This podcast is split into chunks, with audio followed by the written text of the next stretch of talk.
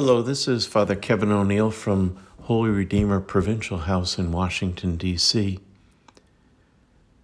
Today's gospel passage is one that always confounds me. It's the story of the steward who has squandered his boss's property and is going to get fired. Before he's let go, though, he calls in people who owe something to his boss, and he reduces their debt, thus enduring himself to them and gaining some security for himself once he's fired. What is shocking is that the man is praised by both his employer and seemingly by Jesus. Why? Is Jesus encouraging theft and irresponsibility? Jesus is praising the man's ingenuity in getting what he wants. Is that what he's encouraging us to do? Yes, but not for earthly goods.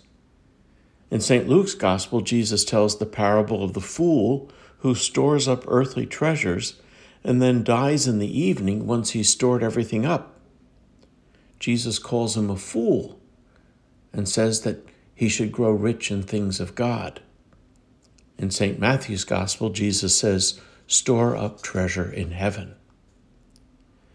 The invitation, I think, is to use everything in this world for the purposes of living the life of the kingdom of God now, and hopefully forever in heaven.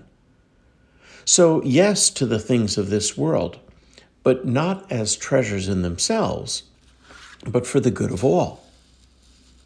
I came across a wonderful story of a successful soccer player or football player from Senegal, and what he has done with his fortune.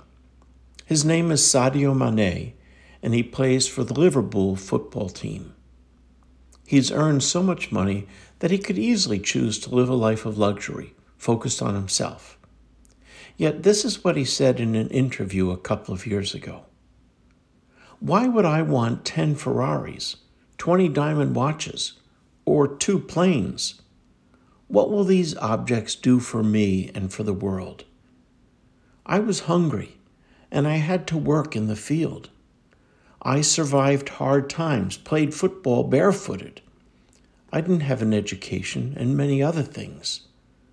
But today, with what I earn thanks to football, I can help my people. I built schools, a stadium. We provide clothes, shoes, food for people who are in extreme poverty. I do not need to display luxury cars, luxury homes, trips, and even planes. I prefer that my people receive a little of what life has given me."